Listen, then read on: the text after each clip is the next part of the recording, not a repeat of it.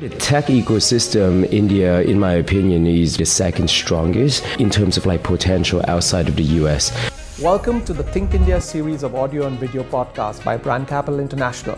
This is the place where you're going to see top insiders, entrepreneurs, and innovators who are going to come and share with us their secrets on how to build a company ground up and take it global, all coming from the hub of innovation, the Silicon Valley. Hello, everyone, and welcome to another episode of Think India series with Brand Capital International. Uh, my name is Piyush Puri, and today I have with me Kendrick Nguyen, who's the co founder and CEO of Republic.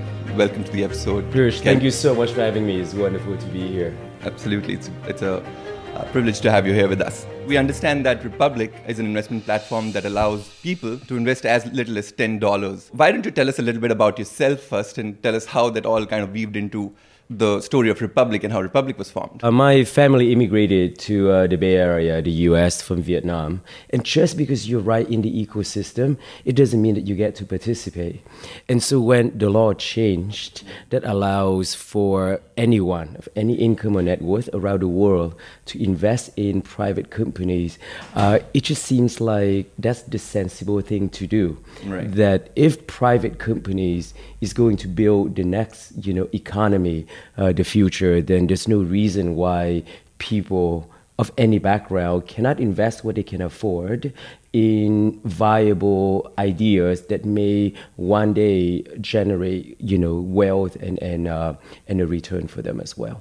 In, in democratizing investment, SEC in uh, 2016 enacted the Title III of the Jobs Act, if you can talk a little bit more about what exactly happened and why it was so instrumental in, in the creation of Republic, because I understand only then was it possible for Republic to be formed. And I may have to go back like almost a century back to the Great Depression in the US. And the Great Depression was caused by a lot of, you know, scams and fraud in the early phase of US corporate America. Right. And so in their infinite wisdom, Congress hmm. decided that, hey, you got to be wealthy to invest privately. Now, all of that probably made a little bit of sense back in the 30s and the 40s.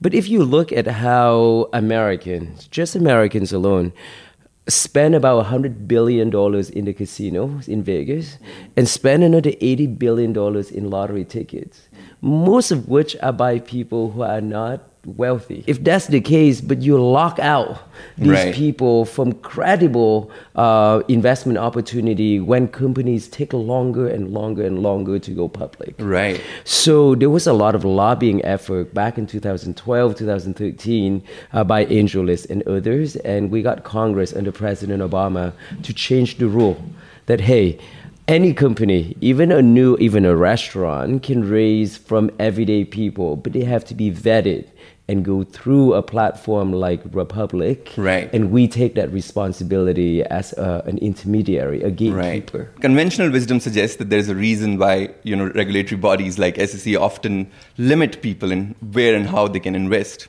because the fact that people are not always in the best state to make a good financial decision when they're faced with questions like startups and questions that they don't generally understand. So, what did Republic do as an intermediary to make it easier for people to understand that it's okay, you can make investments in startups as little as $10 and you won't lose your money? From the SEC, from the government perspective, they set out this framework that hey, there's an intermediary, the gatekeeper that is Republic, Right. that we have to be responsible for doing certain things. So it imposes the obligation on us. Hmm. Right. So that out of, for example, 10,000 companies that applied, Right. we've launched less than 200. Company may fail or succeed, but but bad intention that has been truly absent from the world of, of crowdfunding. So you mentioned that out of 10,000 companies, only 200 companies were able to sail through the due diligence process. So can you talk a little bit more about how the unit economics work for Republic and what's the business model behind Republic? We always uh, kid that our acceptance rate uh, is lower than Harvard uh, admissions, but uh, we came from the venture ecosystem. We apply both a manual process as well as, as data driven. And on our side, uh, we don't charge investors anything. But if a company successfully raised on Republic, then they pay a cash commission to Republic as well as a interest in the company. so that we too are a- an investor in the same bucket, in the same boat as the other investors. So some skin in the game. Exactly, and that we can be with them for the entire journey. When there's a decision to be made, uh, investors can look to Republic on, on how to make those decisions. I understand that the way uh, Republic's structured right now, there are similarities between Republic and AngelList. In fact, uh, as it states on your website, uh, Republic comes from the same family as AngelList and Product Hunt. So, can you talk a little bit more about uh, how's that a family and what are the relationship with uh, Republic? So the, the key distinction about Republic and Angel is that Republic deals with the crowd. Today we have investors from over 100 countries investing as little as $10, $20. Uh, the minimum check on Angel is, is 1000 and the average check is much, much higher. I really think that um, even for companies like Airbnb, they still should engage the crowd, the people who host Right. homes on their platform and give them an opportunity to get skin in the game. Uh, Republic is a solution for that uh, and not the other platform. You mentioned that uh, there are investors from over 100 countries investing on the Republic platform. How is it that you address the regulatory frameworks of 99 other countries, and hasn't that been a, a, a very difficult task to figure, given that it is very different from how it works in the US? If, even when we uh, enter a new country, for example, India, if we were to set up Republic India and enable uh, Indian residents to invest in Indian companies, Right. we absolutely would need to have true regulatory licensings and permission and on-the-ground partners to do it. But if Indian residents passively come to the Republic website and make an investment, then Republic arguably is not under the jurisdiction of the relevant government authorities because we essentially are not making an effort to target people in that country. It's just that they reach out, no different than they would to fly to the US and buy a product Right. and then fly back Right. um, you know, so the, the in the new era of in of, of the digital age, uh, a lot of the framework around jurisdictions is a gray zone, uh, and still the dust is still settling. in the meantime, we can make use of this ambiguity and, Exactly. and hope things Yep. work well. What's the kind of interest that you've seen from India? Oh, uh, I think the tech ecosystem, India, in my opinion, is probably the second strongest um, in terms of like potential outside of the US. I think that there are more activities uh, in India. There are f- across the board, from hiring, recruiting, fundraising, viable companies uh, than anywhere else in the world. Eventually, um, we hope that this is going to happen in 2020. That crowdfunding, crowd investing uh, will be uh, possible in India. What would you say about the US competition right now? Uh, are there many players in the space? As much traction as we have had today, we have about short of half a million users.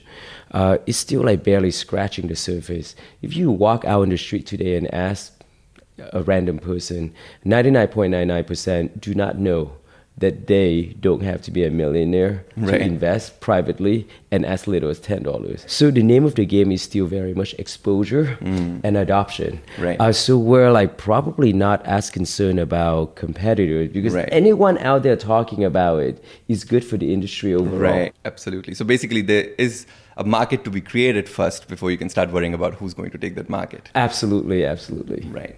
I know that you've also recently ventured into the space of uh, a note reward token platform. So, can you just talk a little bit about some of the newer initiatives that Republic has come up with? People ask us if we're pivoting, if we're expanding, and my view is this blockchain is a technology. A blockchain project is just another company. So we treat it very much the same way. Right. Except that blockchain technology is so instrumental to fintech and venture.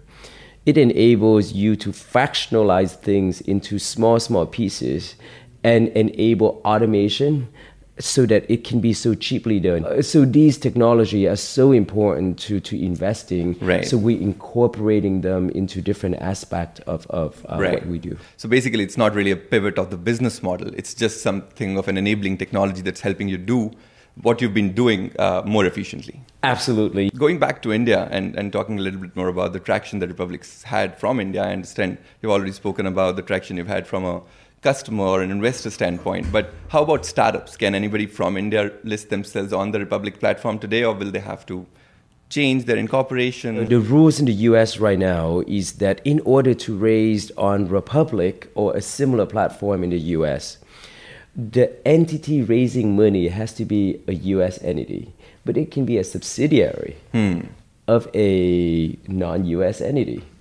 And, and, and in this process, the investor would own equity in the subsidiary? Correct. But but that's why even at that point legal structuring Right. is still so important and it's different in every case. Right. And that's a big differentiator for, for the Republic team. So basically, a number of different structures entirely dependent upon what is the, the geography permits. Exactly. So you can imagine that w- with uh, any new case, any new country, that our team spends an inordinate amount of time to work with founders and figuring things out. Uh, you know, in the process, we're also productizing things for, for our own platform. One last question for you, Ken. Uh, what's next for Republic? Where do you see it going in the next three years? Wow, you know it's a uh, it's hard to, to look that far in advance, but our our vision, our goal is to be uh, Amazon for private investing, where anyone around the world can invest small amount as quickly and as easily as buying a product on Amazon, and I think that's the only way that for people to have a voice in what kind of companies will be building our future world. 75% of Fortune 500 companies in 10 years have yet to exist. I think we all should have a say rather than let the big banks alone Right. dictate that you know the next Facebook or the next Uber. Um, and so we hope that the message, with the support of media partners, and that's why I'm so grateful for the opportunity uh, to to uh, have this conversation. Uh, but I'm quite confident and hopeful that we'll get there in a couple of years. Absolutely, Ken. Onwards and upwards.